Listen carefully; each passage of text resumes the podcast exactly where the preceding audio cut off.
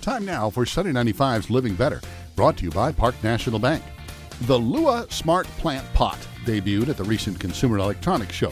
The pot is fitted with sensors to monitor moisture, light, and temperature and translates the needs of your plant into emotions that can easily be understood, like thirsty, sick, or cold. The emotions are then displayed on a digital screen. The device is expected to be available in March for about $110.